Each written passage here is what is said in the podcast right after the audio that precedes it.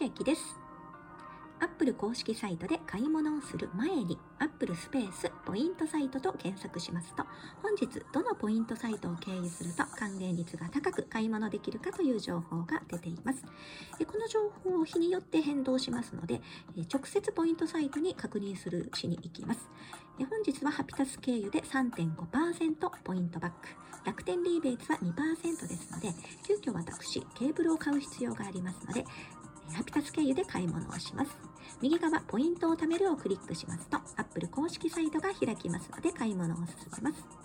すべての Apple 製品が対象かと言いますと、新しい製品等は対象外ですので、ご注意くださいというところをクリックして確認してみてください。本日 2% の楽天リーベイツですが、楽天スーパーセールやリーベイツ誕生祭の時は 3から5% 還元率アップしていますので、そういった時を狙うのもおすすめです。